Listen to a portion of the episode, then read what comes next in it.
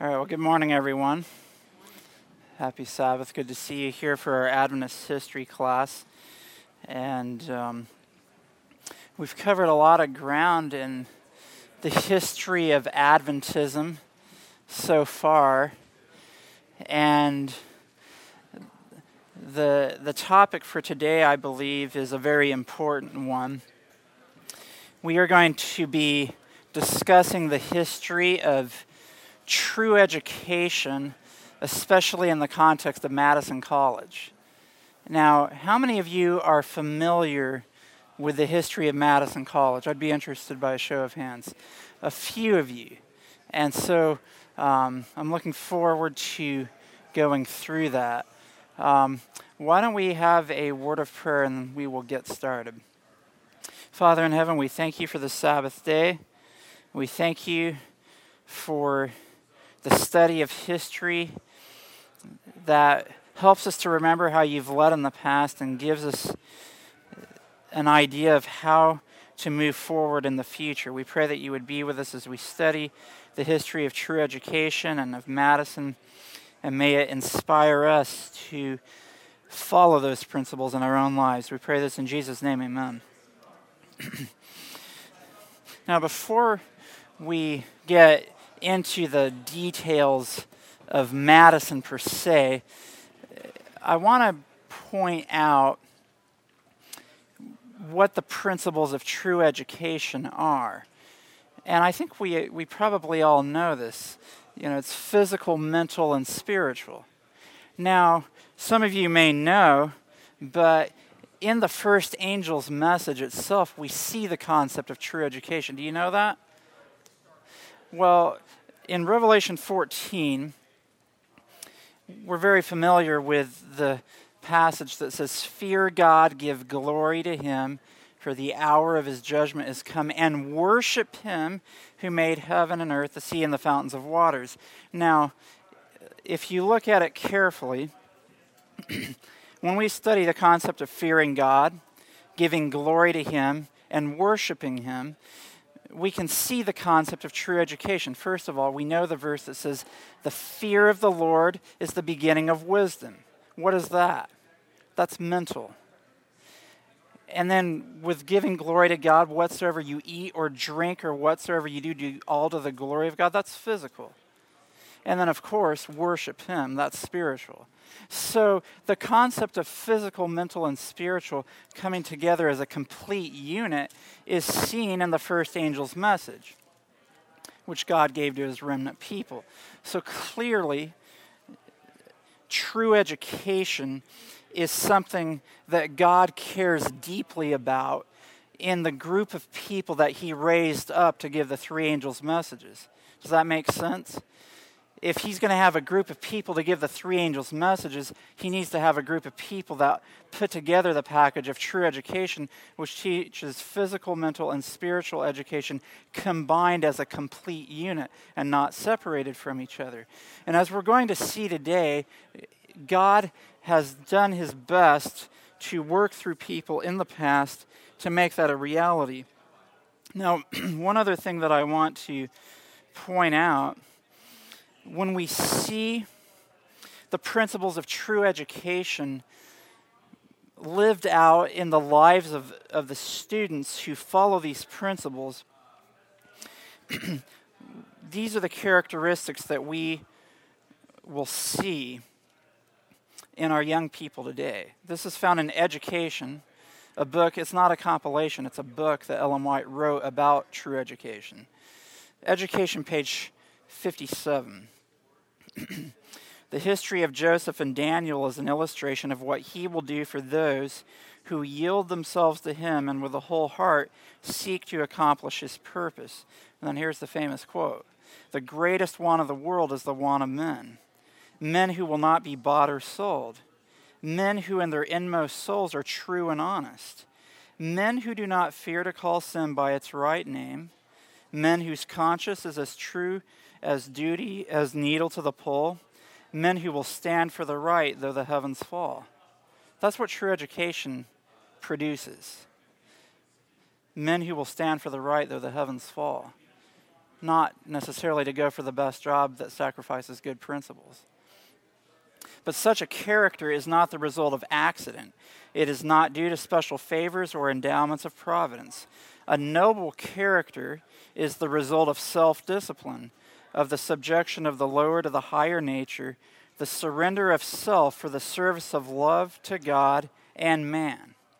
So, what we're going to see today, we're going to see in the history of really two key men who set out to live their lives according to the principles of true education and to be as true as duty as the needle is to the pole, to call sin by its right name, and to be used of God in a mighty way, and in such a mighty way that we're still talking about them today over a hundred years later. And may it be said of us that we would be as faithful as the people we're going to talk about today. Now, in the background of this context of true education, one of our first Adventist educators was named Goodloe Harper Bell. He was in Battle Creek, and he was the first Adventist, one of the first at least, of, of the Adventist educators who had the concept of making the Bible the centerpiece of education and he taught other courses associated with the Bible, including geography and arithmetic and physiology and all those kind of things. And half the day was spent with the study of those subjects and how it related to the Bible. And the other half of the day was spent in physical labor. So there you have physical, mental, and spiritual as a complete package in one full day every day. Sounds pretty reasonable, huh? Now, unfortunately, there were other Adventist educators in Battle Creek at the same time who were convinced that an education in the classics was more important, and that studying books all day, learning foreign languages, and basically becoming experts in Latin and, and languages that aren't used was more important than getting out and learning how to plant a garden and build a house or things like that. And Goodloe Harper Bell was one of the first people to fight that battle. And I bring that up just to show that there was a tension developing from the very beginning of Adventist education as to whether or not to have a complete package of physical, mental, and spiritual, or to just focus primarily on the mental and a little bit of spiritual and very little physical. And that tension continued. Now, around eh, what's very interesting is in the year 1888, which we've studied about already in this class, the year that's famous for the General Conference session where righteousness by faith was first presented in clarity to the church. And Ellen White said that the Lord was beginning to pour out the latter rain through that message.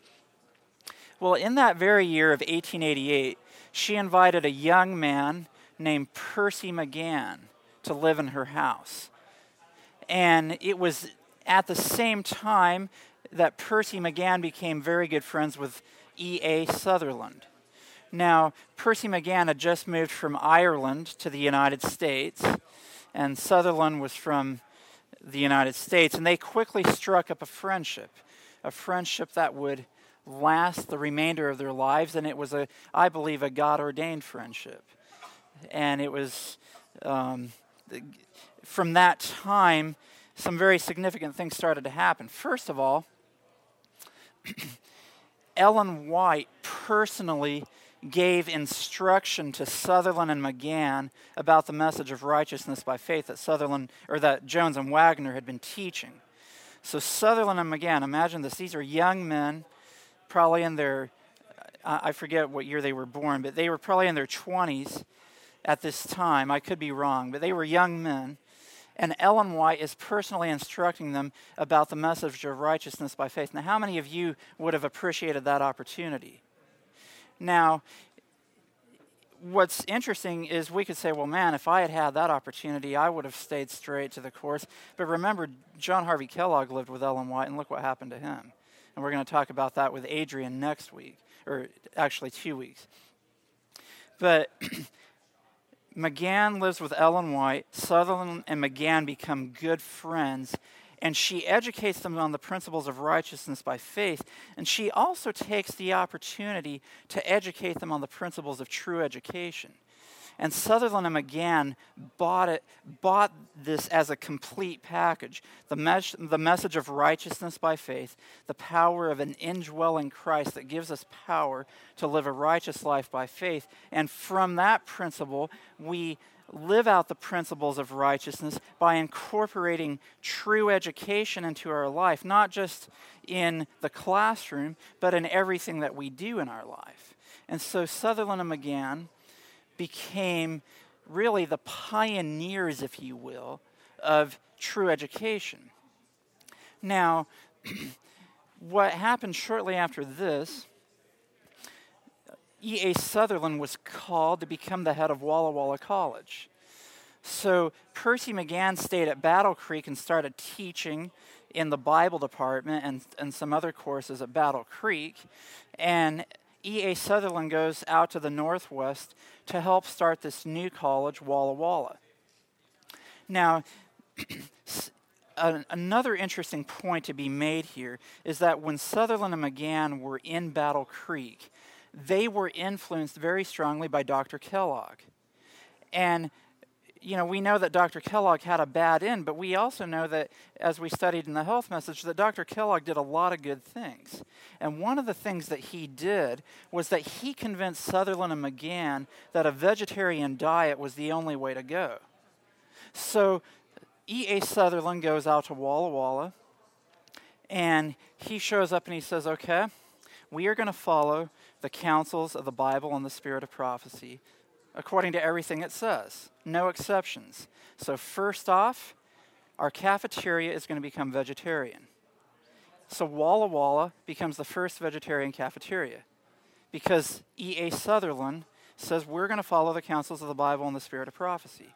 Now, I should back up for just a minute and say when Sutherland and Magan were gaining instruction from Ellen White, they made a pact with each other where they said, For the rest of our lives, we are going to live our lives by every word of the Bible and the spirit of prophecy, no matter what it costs us. And so here you see Sutherland implementing that principle when he shows up in Walla Walla, living by every word of the Bible and the spirit of prophecy. And that's part of true education. And it's a powerful example. And I might dare say that we wouldn't be talking about Sutherland and Magan if they hadn't followed those principles. So, Sutherland goes out to Walla Walla, implements the principles of true education, and if you read the story, and some of the story of his time in Walla Walla is in this book, God's Beautiful Farm, which primarily talks about Madison. If you, if you don't have the book, you should get it and you should definitely read it. Sutherland would get up at 4:30 in the morning and by 5:30 in the morning he was working with the students on cutting wood because they needed wood for their fireplaces to keep the place warm. And so it wasn't that Sutherland and Magan, and we'll see this at Madison, it wasn't that they said, this is how we should do true education. Okay, students, go out and do it. And then they sat back by and just read a nice book or hung out with their family and did nothing. They were actively involved with the students in the physical labor and the mental and the spiritual exercises as well. Well, Walla Walla became such a success. And by the way, when, when Sutherland showed up, much of Walla Walla's property had been sold off against Ellen White's counsel. She said to keep a large amount of property out in the country so that you could have plenty of agriculture. Well, the leaders of Walla Walla, before Sutherland got there, sold off a lot of the property to get out of debt. And when he got there, he said, We need to get that property back. And he ended up buying back most of the property that they had sold off so that they could follow the principles. And one of the other principles that Sutherland followed was we don't go into debt. So the spirit of prophecy in the Bible are very clear. Owe no man anything. Don't go into debt. The, the servant is bar is or the lender is.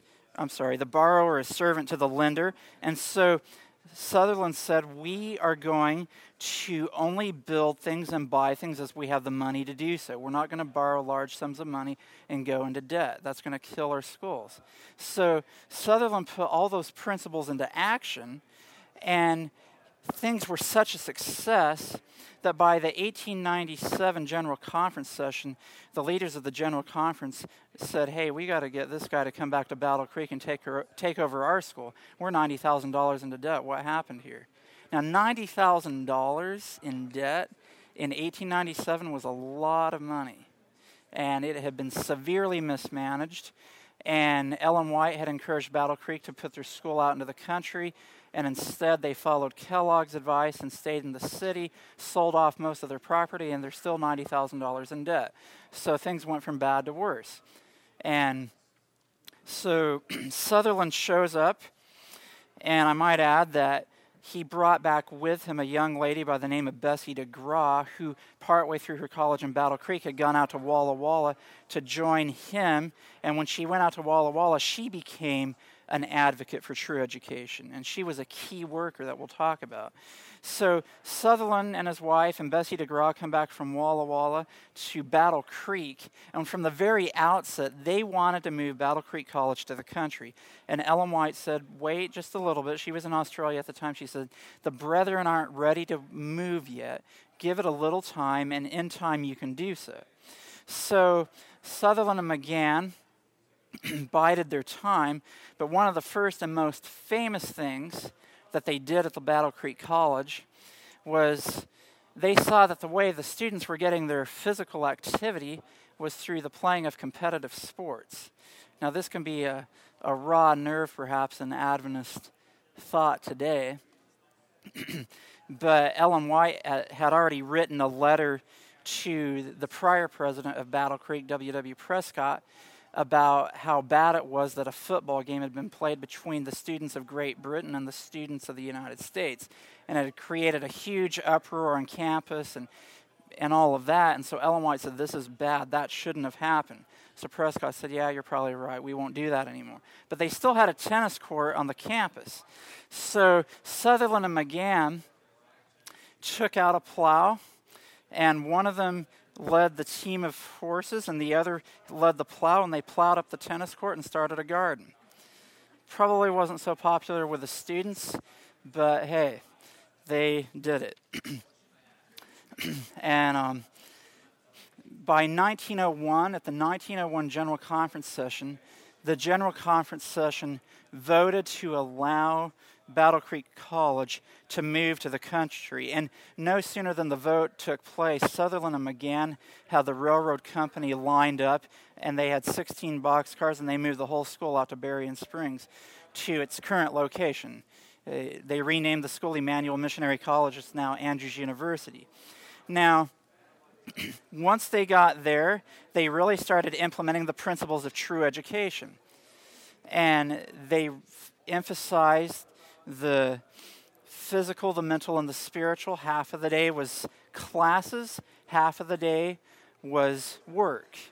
And one of the other things they implemented was they started offering classes in a different way. So instead of offering six classes all at once, and it would take you three quarters or whatever, two semesters to get through an entire course, you would take one or two courses per quarter, and you would be done with that course by the end of that quarter. So if you could only afford to come to school for one quarter, you would have an entire class done by the end of that quarter. So it was more effective. You would learn the class better.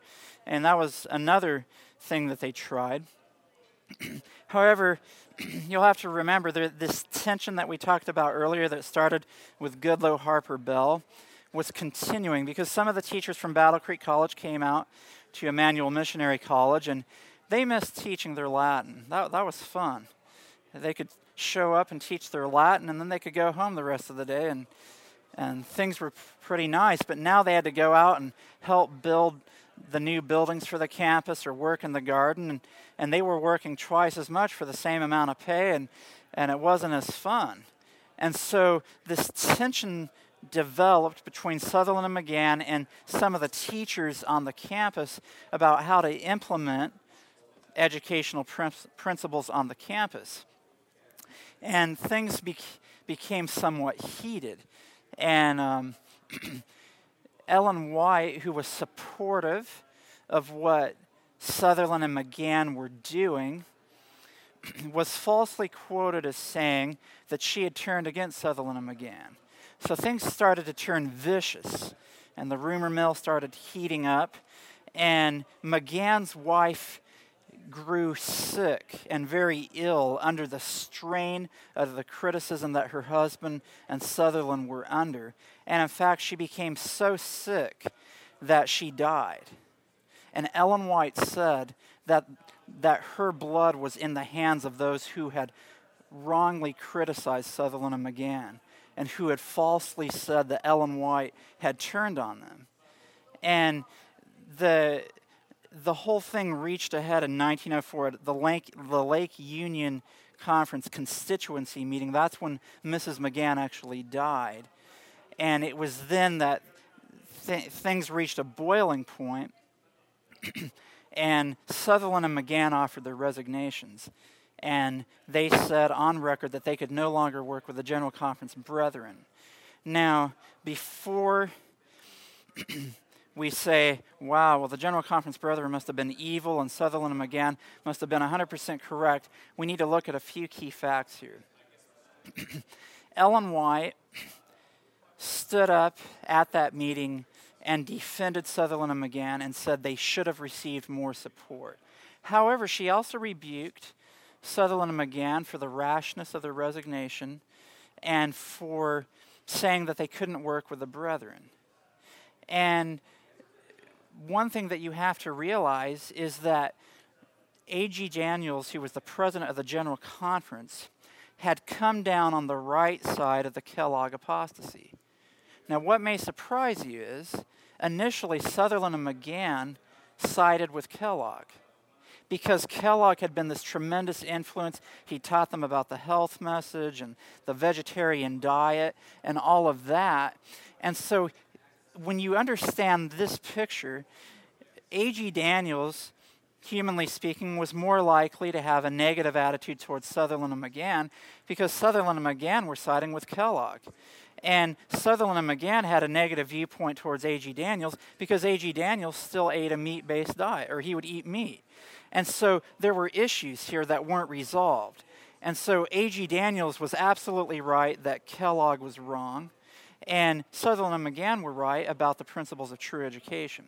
So Ellen White supported Sutherland and Magan for their hard work, and she said they should have been given more support for what they did at Emmanuel Missionary College for following the principles of true education, but they should also try to work with the brethren better. now, with the context of their resignations, this is where they moved to Madison College in 1904. And they had seen that there was a need for a work in the South. and Ellen White encouraged them to come down and check things out. And Sutherland and Magan thought that they would work in eastern Tennessee or the western Carolinas. Now, I grew up in about 45 minutes north of Nashville, Tennessee, um, in a small town called Portland, so not too far from where Madison was. And I can tell you that in the early 1900s, eastern Tennessee or western Carolina, there was not much there. And um, that's where Sutherland and Magan wanted to go. It was going to be way out in the country, and they were going to get way out there and just do the Lord's work and get away from all the troubles they'd been facing. So they show up in Nashville where Ellen White was and her son Edson, and they boarded the Morning Star and go up the famous ride on the Cumberland River, um, a river that I've crossed many times. And the boat mysteriously breaks down at a place called Neely's Bend near a small town called Madison, Tennessee. So they all have to get off the boat and they come out and they view this horrible looking property with all these rocks. And Sutherland and Magan knew a little bit about farming, and they saw the soil, and they're like, boy, this would be the worst place to ever plant any crops I've ever seen. And Ellen White says, hey, this is the place that you are going to have your new school. And they're like, oh, yeah? I don't think so. And Ellen White said, Well, I'm sorry, boys, but this is the place the Lord has shown me that you are going to start your school. And now Sutherland and Magan have a problem. Because remember, they have committed their lives to following every word of the Bible and the spirit of prophecy. And now their wishes are running right into conflict with the spirit of prophecy. And so if you read the story, Sutherland and Magan sat down on those ugly rocks on the property and wept. But they surrendered their decision to the Lord and they said, Lord, if this is what you want us to do, we're going to do it. And so they started the school. They paid $13,000 or so for the property. The person raised the price, and Ellen White said, Look, I'm not going to let, let the devil beat us out of this property for $1,000. We're going to pay the extra price. And they did. And they got the property. And they started with a small nucleus. Sutherland and Magan. S.N. Haskell, if you're familiar with him, he held the original deed to the property. He was supportive. Also, there was a woman by the name of Nellie Drouillard. She was in her 60s. Her husband had just passed away. They'd been longtime missionaries in Africa. And Ellen White told her, she said, Mrs. Drouillard, if you give the rest of your life to the support of this work, you will accomplish more in the last years of your life than you did in the first 60. And she was one of the key people who helped to pri- provide financial oversight and guidance. And she was one of the key leaders of that group. And they, they started off with very humble beginnings 14 students. The uh, faculty were making $13 a month. Imagine that. They were living in a barn. They used um, fruit boxes for their, for their clothing drawers. I mean, this was, this was roughing and toughing if there ever was such a thing. It was definitely frontier mission style work. But and and their their first winter, their their diet consisted mostly of milk and cornbread almost every day. And S- Sutherland would tell the students and the faculty, "This is the Lord providing manna for us to get us through the wilderness experience." And nobody complained. They all cheerfully accepted their condition. And as time went on, Madison became a shining example of what true education could become. They revitalized that poor property into hundreds of acres of orchards and gardens and of food that was some of the best fruit, food in the area. And it became a shining example of what you can do when you follow physical, mental, and spiritual education. Their courses were for half a day. Their work was for half a day. Now, there's another key element that we have to talk about here with Madison. Madison was the first self supporting institution. And it became the first self supporting institution in the context of the tension with Sutherland and Magan and Daniells and some of the other GC brethren. Now, Ellen White knew with that tension the brethren would look on Madison as a renegade operation. And yet she was telling them to move forward. Now, you would think, okay, well, that's good. Ellen White's telling them to move forward, so the brethren are going to accept it, right? Well, wrong. She knew that because plenty of her counsel had been disregarded in the 1888 situation, and Kellogg was starting to undermine her work. So she knew that something more decided needed to be done to give legitimacy to Madison. And this is what is very interesting to me. Ellen White told Sutherland and Magan, if you start your work here, I will serve as a member of the board. And she did. Now, what's the significance of Ellen White serving as a member of the board for Madison? It was the only board she ever served on. She was the God's prophet to the remnant church, and she only served on one board, and it was the first self supporting institution that ever started. So, what Ellen White was saying is God is ordaining the beginning of self supporting work, and He is showing how to do it through a blueprint called Madison College. So, the brethren, of course, provided opposition. Daniells and the others would fight Sutherland and Magan. They voted in GC Executive Committee to prevent people from donating money to Madison without their authorization and all sorts of things. And Ellen White would send them letters of rebuke saying that was you were not being led by the Spirit of God when you voted that. That was wrong. Um, you should be supporting those men and helping them to raise money for their school because they're doing God's work and to vote in, or, to authorize votes to say that money going to Madison needs to come through you is not of the Lord's order. And so Ellen White fought for the self supporting work till she died in 1915, and she served on its board until one year before it died. And so Ellen White was one of the key leaders of Madison, and she continued to provide writings and support and all of that. Now, another key event happened in the history of Madison um, a few years into Madison's development, Ellen White shows up.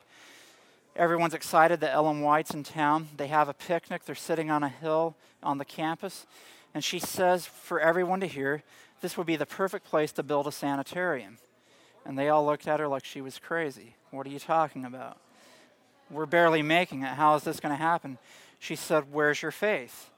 So they went to the chapel, they prayed over it, and after they prayed, they got out the horse and the plow and they plowed out the area for a foundation. And within a few weeks of that action, someone showed up and said, Hey, I hear that you have some people here that offer hydrotherapy to help people get better. Can you help me?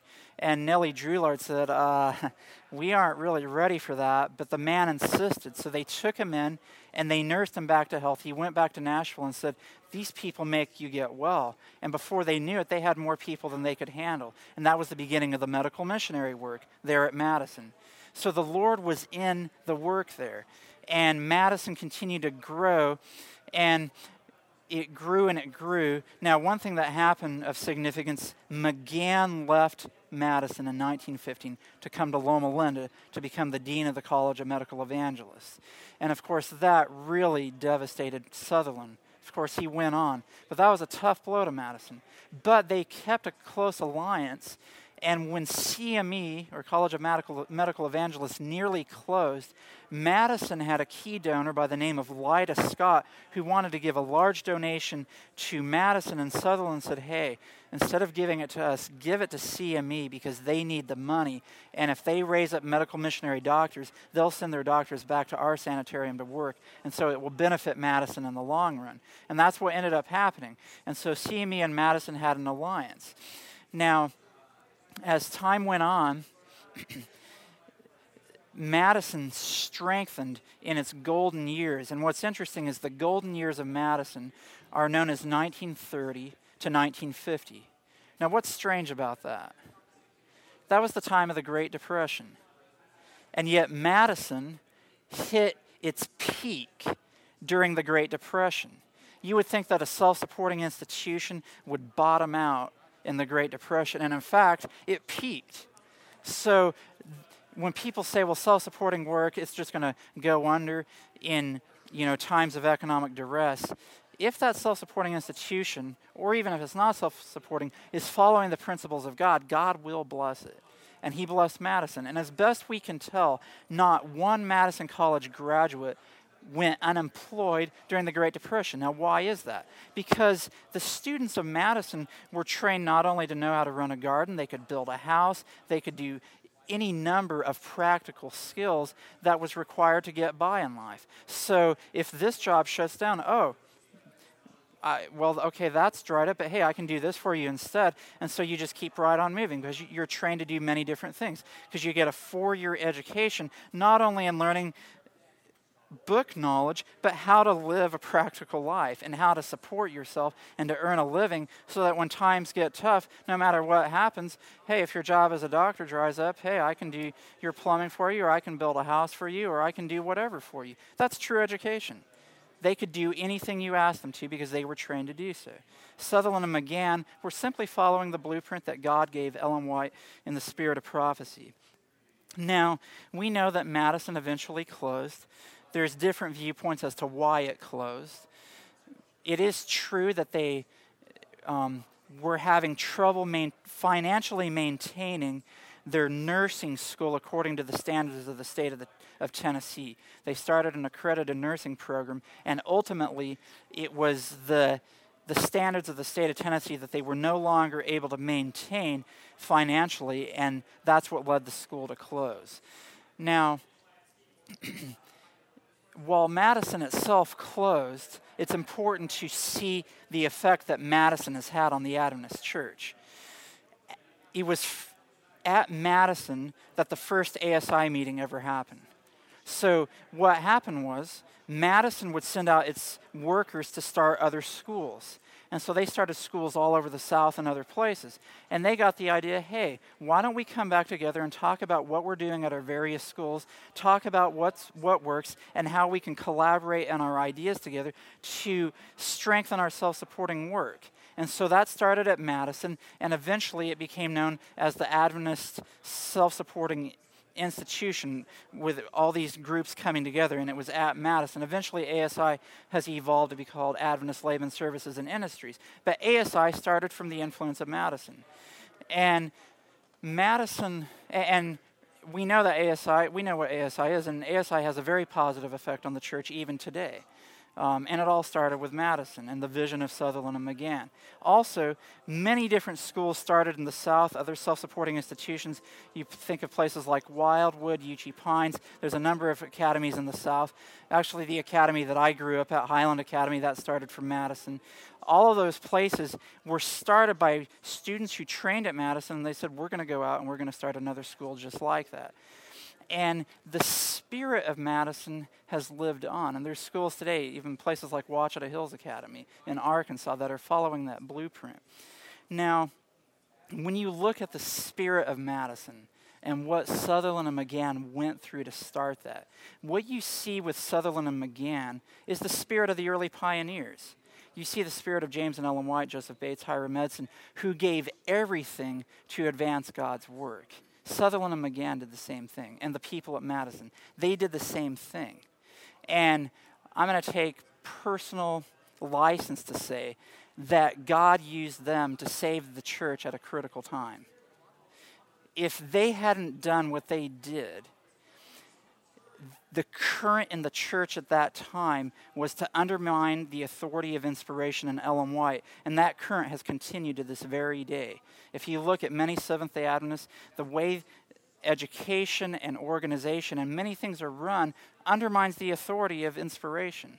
Now, God still works through the organization. I'm not saying to leave the organization by any means.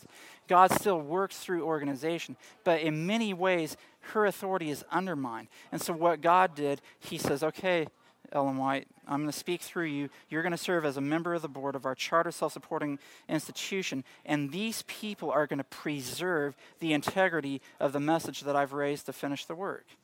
And the spirit of Madison lives on today. There are still people who will give everything to preserve the integrity of Adventism, to preserve the writings of Ellen White, to preserve the authority of the Bible, and to do everything that they can to be part of God's finishing work. So the question is what about us? Are we like Sutherland and Magan? Are we going to accept the message of righteousness by faith and from those principles bring in true education to our life so that it could be said of us that we are men and women who will stand for right no matter what, that we're true as duty as the needle to the pole, that we will call sin by its right name. We're not worried about the consequences. We're going to follow God no matter what. Are we like that? That's the principles of true education. And why is that important? Because we see the principles of true education in the three angels' messages. That's part of our identity and mission. And there's also another system of education. It's called the Babylonian education. And in the third angel's message, we see that there is another group of people who worship another way, and they receive the mark of the beast. And what that suggests is if we allow Babylonian educational principles to affect our lives, we're preparing ourselves to receive the mark of the beast. And so God had to raise up a group of people named Sutherland and Magan to preserve true education, to preserve his message, so that God will have a group of people at the end of time who will receive the seal of God. And may we be faithful to the spirit of Madison. You know, God doesn't need to see another Madison come and fail. He needs to see a group of people come up and finish the work.